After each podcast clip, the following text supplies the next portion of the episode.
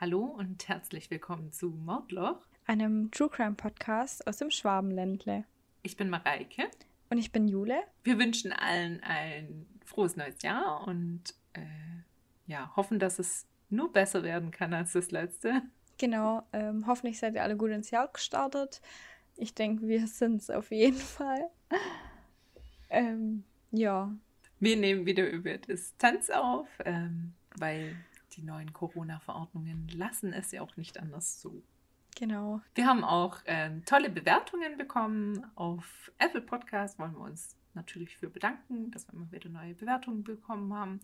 Ähm, und auch Kritik haben wir erhalten und äh, nehmen das auf jeden Fall auch uns zu Herzen und versuchen daran zu arbeiten, an der Technik, an unseren Vorträgen, an ja. Genau, alle. ich denke, man kann sich immer nur verbessern und ja. Genau. Ähm, ja, wir haben auch äh, viele liebe Nachrichten bekommen. Ähm, wir wollen jetzt auch eigentlich gar nicht alle vortragen, nur ähm, eine ist vielleicht ganz besonders. Und zwar hat uns die liebe Sarah ähm, einen Artikel geschickt. Da ging es nämlich darum, dass es Neuigkeiten zu dem Fall von Rupperswil gibt. Falls ihr euch erinnert, ich glaube, das war die Folge 4. Ähm, genau, in der Folge hatten wir ja, oder hatte ich ja damals angesprochen, dass ähm, ein Antennensuchlauf relativ erfolgreich war. Das kam jetzt allerdings raus, dass es äh, nur ein Indiz war, also es war gar nicht der entscheidende Hinweis, weil nämlich circa 30.000 Telefonnummern in diesen Sendemasten eingewählt waren. Also darunter waren natürlich auch die des Mörders, aber den aus 30.000 Nummern rauszupicken, das ist ziemlich schwer. Ein wichtiger Punkt war auf jeden Fall Google. Die haben nämlich ähm, ihren Suchverlauf mit den und IP-Adressen mit den Ermittlern geteilt. Und weil eben der Täter im Vorfeld die ähm, Opferfamilie ja ausgesucht hat und erkundschaftet hat, hat man das so rausgefunden. Und ähm, außerdem hatten die dem Täter, als, also als die dem auf der Spur waren, haben die den angehalten und haben alibimäßig einen Alkoholtest gemacht und hatten dann somit die DNA und haben das dann abgeglichen. Oha. Also ganz schön tricky. Ja, fand ich auch cool, wo ich das jetzt gelesen habe. Boah, ich würde auch niemals denken, dass wenn ich jetzt irgendwie einen Alkoholtest machen müsste oder so, dass, ähm, dass dann auch meine DNA praktisch entnommen werden könnte. Ja, oder dass die diese Testreihe gerade nur machen, um mhm. jetzt meine DNA zu kriegen. Krass, also das mhm. ist echt verrückt. Ja. Du hast uns den Fall für heute vorbereitet. Genau. Ja, also ich bin ewig nicht drauf gekommen, was ich machen, also was für einen Fall ich bearbeiten soll. Ähm, obwohl ich, wir ja jetzt eigentlich relativ viel Zeit hatten, aber ja, gerade durch Weihnachten und keine Ahnung, man muss sich ja auch irgendwie ein bisschen Auszeit nehmen, ist das alles so ein bisschen nach hinten gerutscht. Ich finde den Fall aber jetzt im Nachhinein trotzdem sehr interessant und ich denke, ich sage einfach im Nachhinein da noch ein paar Worte dazu. Ähm, der Fall spielt wieder in den USA. Gut, dann lege ich mal los. Schieß los. Lisa Marie Neagle wurde am 6. März 1980 in Torrance in Kalifornien geboren. Im Jahr 2010 nimmt sie an der neuen Show Bridal Plasty teil. Sie ist glücklich mit Derek Harriman und die beiden versprechen sich von der Teilnahme eine traumhafte Hochzeitsfeier. Denn bei Bridal Plasty treten zwölf verlobte Frauen gegeneinander in Challenges an. Jede Woche wird die beste von ihnen ermittelt und diese bekommt dann kostenlos eine Schönheitsoperation von ihrer Wunschliste. Hm. Das ja. kann es auch nur in Amerika geben. Ja, dachte ich mir auch, wo ich das gehört habe. Und die Show gab es aber auch nur einmal. Also okay. nach die der hat Staffel. wahrscheinlich gut ja. Kritik bekommen. Ja. Okay. Die Gewinnerin der Show darf ihre ganze Operationswunschliste erfüllen lassen und bekommt dann am Ende eine Traumhochzeit. Der Haken ist allerdings, dass sich das Paar bis zur Hochzeit dann nicht mehr sehen darf. Lisa nimmt voller Vorfreude an der Show teil und sie wird sogar Vierte. Derek und sie feiern später trotzdem eine wunderschöne Hochzeit. Lisa Marie Neagle ist Krankenschwester und Lehrerin für angehende Krankenschwester und Krankenpfleger. Sie ist bei ihren Schülern sehr beliebt und sie arbeitet im West Los Angeles College. Sie hat auch einen guten Draht zu ihren Schülern und ähm, steht ihnen auch immer zur Seite. Derek und sie planen Kinder und wollen auch bald damit starten, weil Lisas Schwester ähm, auch gerade schwanger geworden ist. Die beiden haben eine vertrauensvolle und schöne Beziehung miteinander. Eines Tages kommt Derek aber früher von der Arbeit nach Hause und sieht, wie ein junger Mann ihr gemeinsames Haus verlässt. Er spricht Lisa darauf an, doch sie sagt ihm, dass er sich keine Sorgen machen muss, weil das nur Jackie Jerome Rogers ist, ihr schwuler Freund, und außerdem habe sie ihm beim Lernen geholfen, denn er ist einer ihrer Schüler. Also macht sich dann Derek einfach keine weiteren Gedanken und die Sache ist abgehakt. Es ist Samstag, der 17. September 2016. Lisa Marie ist zu diesem Zeitpunkt 36 Jahre alt. Sie sagt zu Derek, dass sie shoppen geht und anschließend mit ihrem Bruder auf eine Party eines Bekannten. Derek verabschiedet sie mit den Worten: Alles klar, bis später.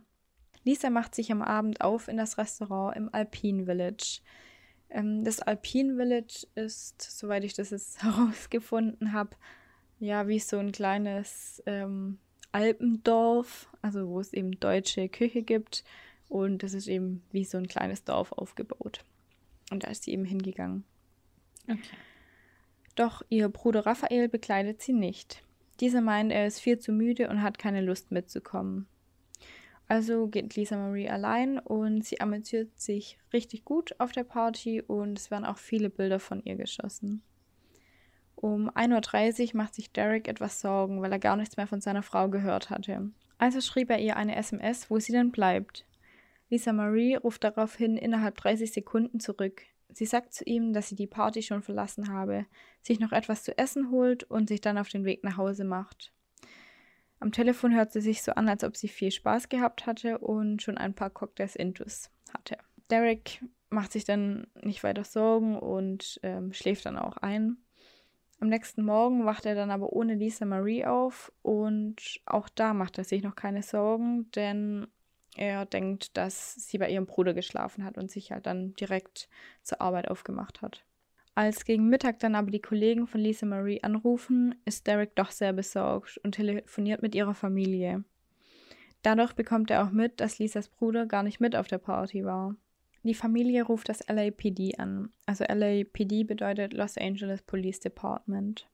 Doch das LAPD sagt, sie müssen mindestens 72 Stunden warten, bis sie etwas tun können. Also ist so ähnlich wie hier bei uns ich denke auch, dass ähm, sich die Polizei einfach damals gedacht hat, gut, die war jetzt auf einer Party, wahrscheinlich hat sie bei einer Freundin geschlafen und ja, ja, schläft einfach noch so ein bisschen aus. Die Familie versammelt sich aber dann trotzdem zusammen, weil die eben richtig besorgt sind und ja, die kennen das auch nicht von der Lisa. Also das ist wirklich richtig untypisch. Sie hat eigentlich jeden Tag gearbeitet und war auch nie zu spät. Sie beschließen dann, dass sie gemeinsam etwas unternehmen möchten, um Lisa zu finden. Denn zu warten, bis das LAPD die Suche aufnimmt, war für die Neagles eindeutig zu spät. Ihr Telefon war in der Zwischenzeit auch direkt auf den Anrufbeantworter umgesprungen. Die Familie recherchiert dann auch eine Weile und dann findet Danielle, das ist Lisas Schwester, heraus, dass sie im Alpine Village war. Das war nämlich davor der Familie auch nicht bekannt. Okay. Außerdem finden sie heraus, dass ihre Begleitung ihr schwuler Freund Jackie Jerome Rogers war. Und das haben die eben herausgefunden, wann dem Abend so viele Bilder geschossen wurden. Die Familie lädt dann Jackie zu sich nach Hause ein, um mit ihm zu reden und herauszufinden, wann er Lisa Marie das letzte Mal gesehen hat.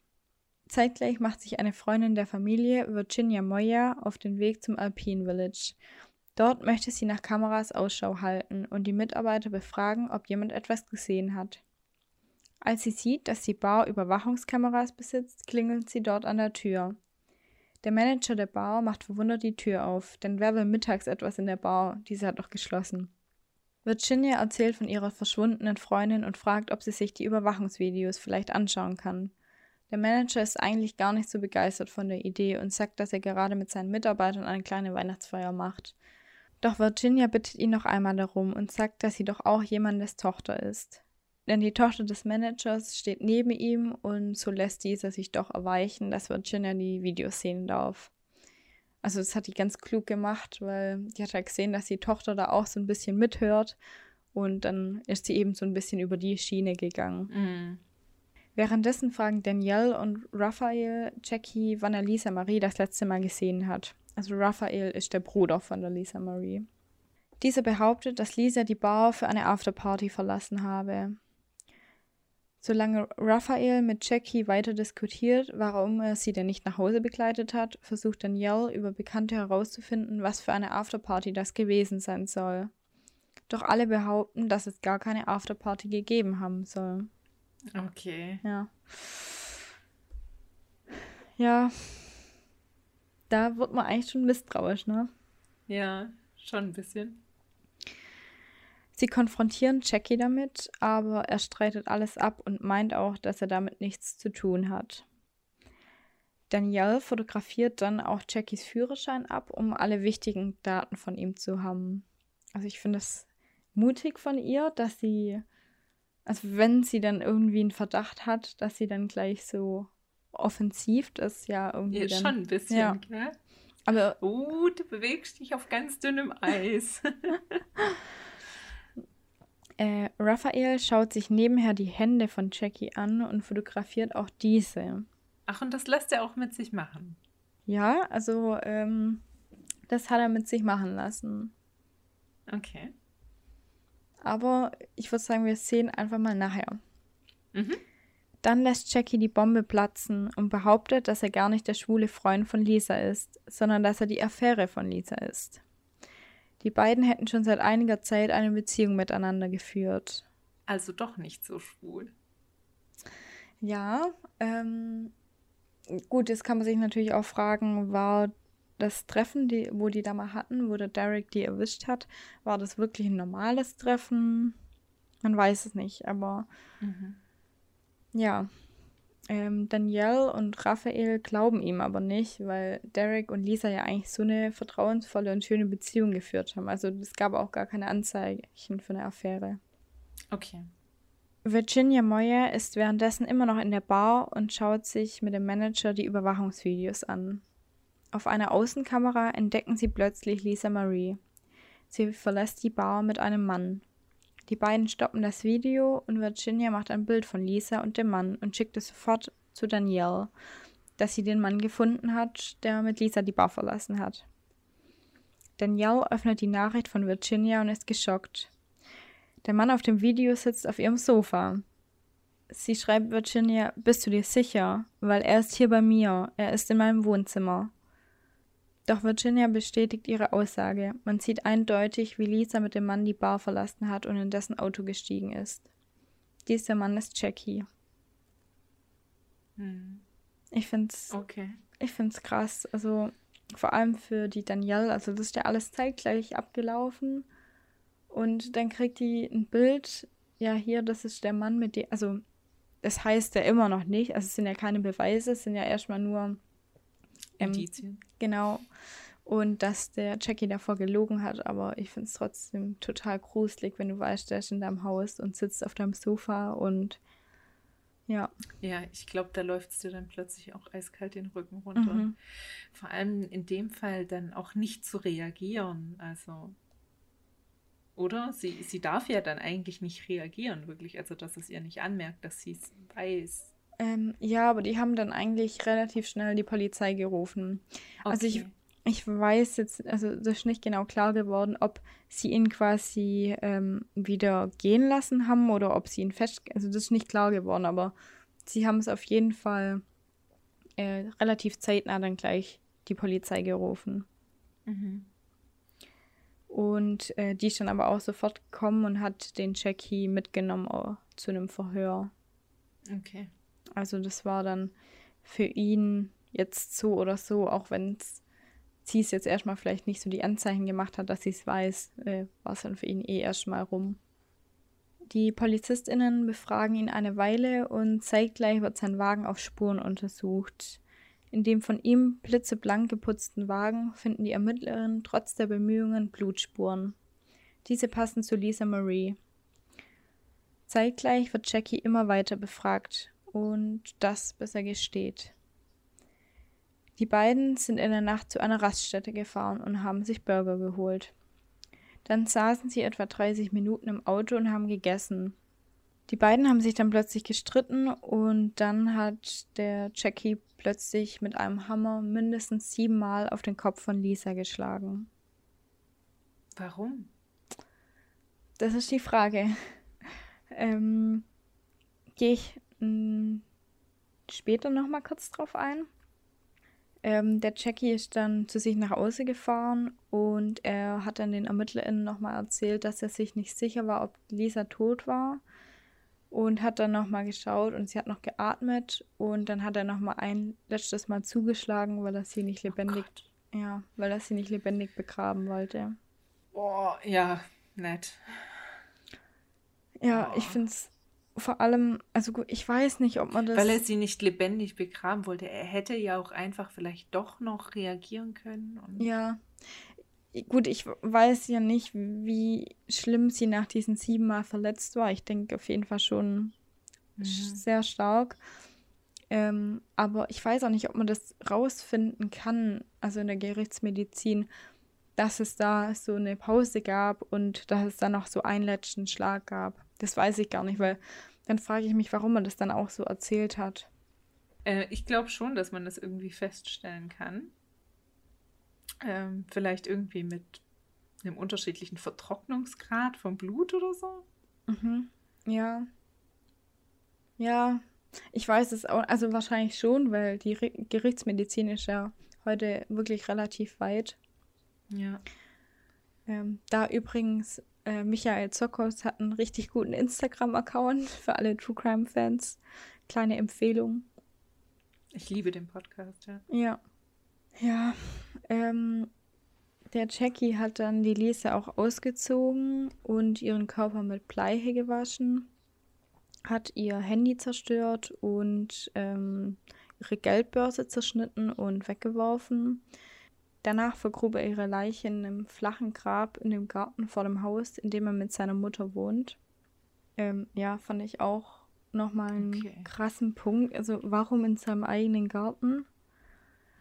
Klar, das zeigt auch irgendwie was, dass da was Emotionales vielleicht war, wenn man das dann in seinem eigenen Garten macht. Aber ja, ich stelle es mir auch für die Mutter jetzt nicht. Boah, ja. Oh. Ich krieg gerade Gänsehaut. Mhm. Bei dem Gedanken, dass vielleicht auch noch irgendwelche Leichen in irgendwelchen Gärten liegen. Ja, und ich glaube, das ist gar nicht mal so selten. Hm, die Tatwaffe der Hammer wurde auch bei ihm gefunden. Und bei Lisa Marie hat man einen Blutalkoholwert von 0,166 und Kokain gefunden im Blut. Okay, also betrunken war sie ja offensichtlich nicht. Ja, gut, also von der Party ist sie wahrscheinlich schon ein bisschen an oder auf der Party war sie ein bisschen angetrunken, weil sie ja mit Derek ähm, telefoniert hat und der hat das ja schon ein bisschen bemerkt, dass sie so ein bisschen angetrunken war, aber alles im Rahmen. Jetzt kommen wir auch zu der Frage, die du vorhin gestellt hast. Und zwar, warum das der Jackie gemacht hat, beziehungsweise warum er so wütend geworden auf einmal. Ähm, Jackie behauptet, dass Lisa und er seit sechs Monaten eine Beziehung geführt haben und dass sie sich in dem Auto von ihm trennen wollte und sich wieder ganz ihrem Ehemann widmen wollte. Okay. Und das eben dieser Auslöser war. Für die Familie und Derek ist das natürlich ein großer Schock, denn keiner hatte irgendwas von der Affäre bemerkt oder geahnt. Mhm. Ähm, die waren sich auch zeitweise nicht sicher, ob das wirklich gestimmt hat. Aber gibt es dafür Beweise oder hat das noch jemand? Ich meine, sowas erzählt man doch zumindest irgendeiner Freundin oder so, oder? Ja, so, also in den Artikeln, die ich gelesen habe, ist das nicht so richtig rausgekommen. Also die meinen, also, also schon als erwiesen wird es angesehen, dass sie wie eine Affäre hatten, aber es stand es nicht drin, irgendwie die Freundin XY hat es behauptet oder so. Okay. Am 24. September 2018 wurde Jackie dann zwei Jahre nach dem Mord und im zweiwöchigen Prozess äh, schuldig des First Degree Murders gesprochen. Genau, und das vor zwölf Jury-Mitgliedern. Sein Anwalt hat in seinem Schlussplädoyer ähm, nochmal gesagt, dass die Tat keinesfalls geplant war, sondern dass Jackie voller Gefühle und Emotionen im Affekt gehandelt habe. Ja, ich glaube auch, man kann da schon von einer Affekthandlung sprechen. Nichtsdestotrotz ist er ja danach nochmal hin, um sich zu vergewissern, dass sie wirklich tot ist. Mhm. Das war ja dann wiederum kein Affekt mehr. Ja, und also klar, Handwerker haben einen Hammer im Auto, aber ich frage mich, wer hat einen Hammer vorne in seiner, also griffbereit und mhm. nutzt diesen dann auch. Also ja.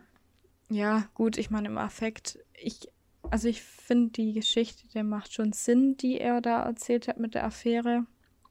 Und dass es dann im Affekt passiert ist und dass sie sich vielleicht auch wieder ihrem Ehemann widmen wollte, gerade weil man ja auch nichts davon bemerkt hat von der Affäre.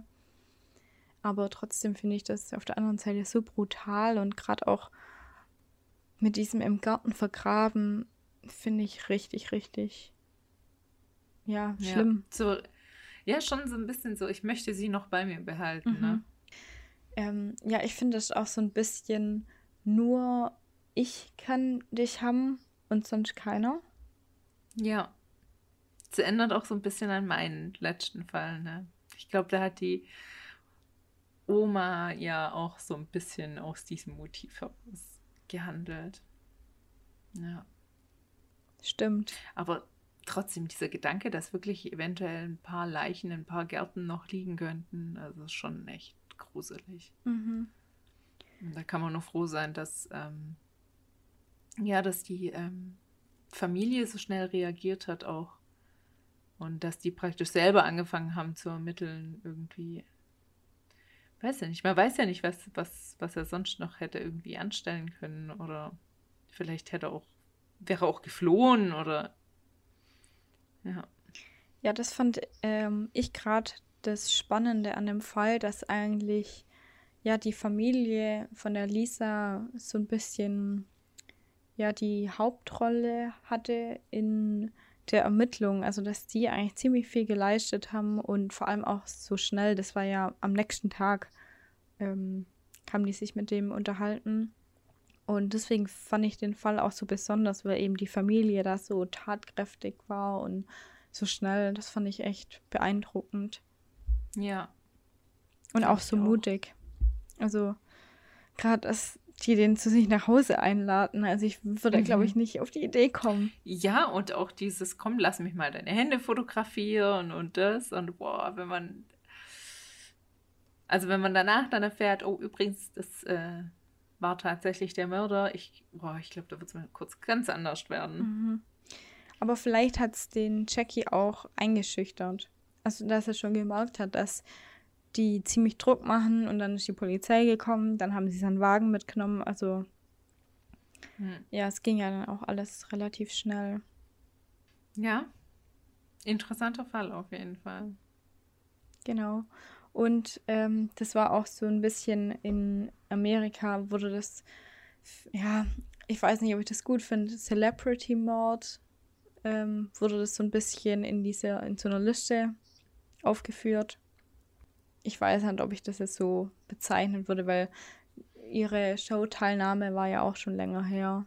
Und es ging ja dann gar nicht so drum um eine Berühmtheit irgendwie, sondern in dem Fall ja echt eigentlich mehr in Richtung Beziehungstat oder was Emotionales. Ja. Okay, dann braucht man noch was zur Auflockerung, würde ich sagen. Wir haben ja jetzt ja. zwei Zitate zum Auflösen von letztem Mal, von unserer tollen Special-Folge. Wir haben übrigens die Antwort bekommen, ich glaube, es waren dann 99 Prozent, die gesagt haben, yay, wir möchten sowas gerne nochmal haben. Und vielleicht machen wir das auch. Ja, vielleicht zum nächsten Special. Genau. Mein Zitat war, die sind so aushosig, die denn sogar Butter unters Gesells. Das heißt, die sind so verschwenderisch, die tun sogar Butter unter Marmelade. Das ist nämlich hier das ganz, ganz tricky hier, dass Xels Marmelade heißt. Genau. Ist auch echt ein ganz urschwäbisches, komisches Wort. Was aber immer noch verwendet wird. Also Xel, ja. Xel sagt man wirklich oft. Ähm, ich tue aber trotzdem Butter unter das Xels. Du tust auch Butter und das Geselz. Ja. Er tut nicht Butter und das Geselz. Ja. Ich kann mir das ja gar nicht ohne Butter vorstellen. Nee, das macht's besser. Ja. Das macht's besser. Okay, ähm, mein Zitat war, das hilft gegen Mais, hat der Bauer gesagt, als sein Hof brennt hat. Und ähm, wortwörtlich übersetzt bedeutet es, das hilft gegen die Mäuse, hat der Bauer gesagt, als sein Hof gebrannt hat. Und ja, so ein bisschen, was man da rausziehen kann, ist, auch wenn es eigentlich alles negativ ist, man kann irgendwas Positives immer rausziehen aus der Sache. Genau, immer das Positive darin sehen. Genau. Gut, dann starte ich schon mal mit dem nächsten Zitat schon gleich wieder. Was schön ist, braucht man nicht lang putzen. Schön. So wie die Jule. Die braucht man auch nicht lang putzen. Oh, Oh. dich auch nicht. Okay, ähm, jetzt haben wir doch noch am Ende was Kleines. Und zwar so als kleinen Start nochmal ins neue Jahr ähm, würden wir eine kleine Black-Story vorlesen, beziehungsweise Mareike wird es auch erraten. Ihr könnt natürlich auch gern mitraten, einfach auf Pause drücken und sich ein bisschen was überlegen. Gelernt ist gelernt. Dank seines Berufs konnte der Täter den Beweis seiner Schuld verschwinden lassen. Okay, also ich lese jetzt kurz hinten, was draufsteht und dann äh, musst du mir nur Ja-Nein-Fragen stellen. Mhm. Okay, kannst loslegen. Dank seines Berufes Konnte der Täter den Beweis seiner Schuld verschwinden lassen? arbeitet er bei der Kripo. Nein, Arbeitet er im Leichenschauhaus. nein, Ist die Tat überhaupt ein Mord? ja, Mm, Ist er Metzger? Hm, nein, richtige Spur, aber Ist er Koch? ja, I, hat er die Leiche verkocht und serviert? n- nicht serviert. Selber gegessen. Oh, ist ein Kannibale. Nein, auch nicht ge gegessen. Ja, okay. Also ich würde sagen, du, du bist äh, sehr gut auf die Spur gekommen. Ich würde sagen, ich lese einfach mal vor. Okay. Und ähm, das sind übrigens reale Fälle. Also ich habe die Hm, okay. Version mit den realen Fällen. 2009 hatte ein amerikanischer Koch aus Los Angeles Streit mit seiner Frau. In seiner Wut fesselte er und knebelte er sie mit einem Klebeband und schlief dann ein. Als er am nächsten Morgen erwachte, war sein Opfer tot. Er geriet in Panik, doch dank seiner Ausbildung fiel ihm sofort ein Weg ein, den Körper unauffällig verschwinden zu lassen. Er kochte den Leichnam seiner Frau vier Tage lang in einem über 200 Liter fassenden Spezialkochtopf. Was danach noch übrig war, entsorgte er zusammen mit anderen flüssigen Fettabfällen des Restaurants. Kleinere Teile landeten im Müll. Igitt. Die Entsorgung war so effektiv, dass es ganze zwei Jahre dauerte, bis die Polizei im Fall der vermissten Frau seine Spur aufnahm. Der Koch versuchte daraufhin, sich umzubringen, scheiterte aber dann und kam 2012 vor Gericht. Er wurde zu lebenslanger Gefängnisstrafe verurteilt. Gut. Ja, schön, dass ihr wieder reingehört habt. Ähm, ihr dürft uns wie immer gerne Bewertungen dalassen und äh, zu den Zitaten mitraten auf unserer Instagram-Seite, die heißt, Mordloch-Podcast. genau, Und äh, ansonsten war es das auch schon für heute. dann bis zum nächsten Mal. Bis zum nächsten Mal. Ciao. Tschüss.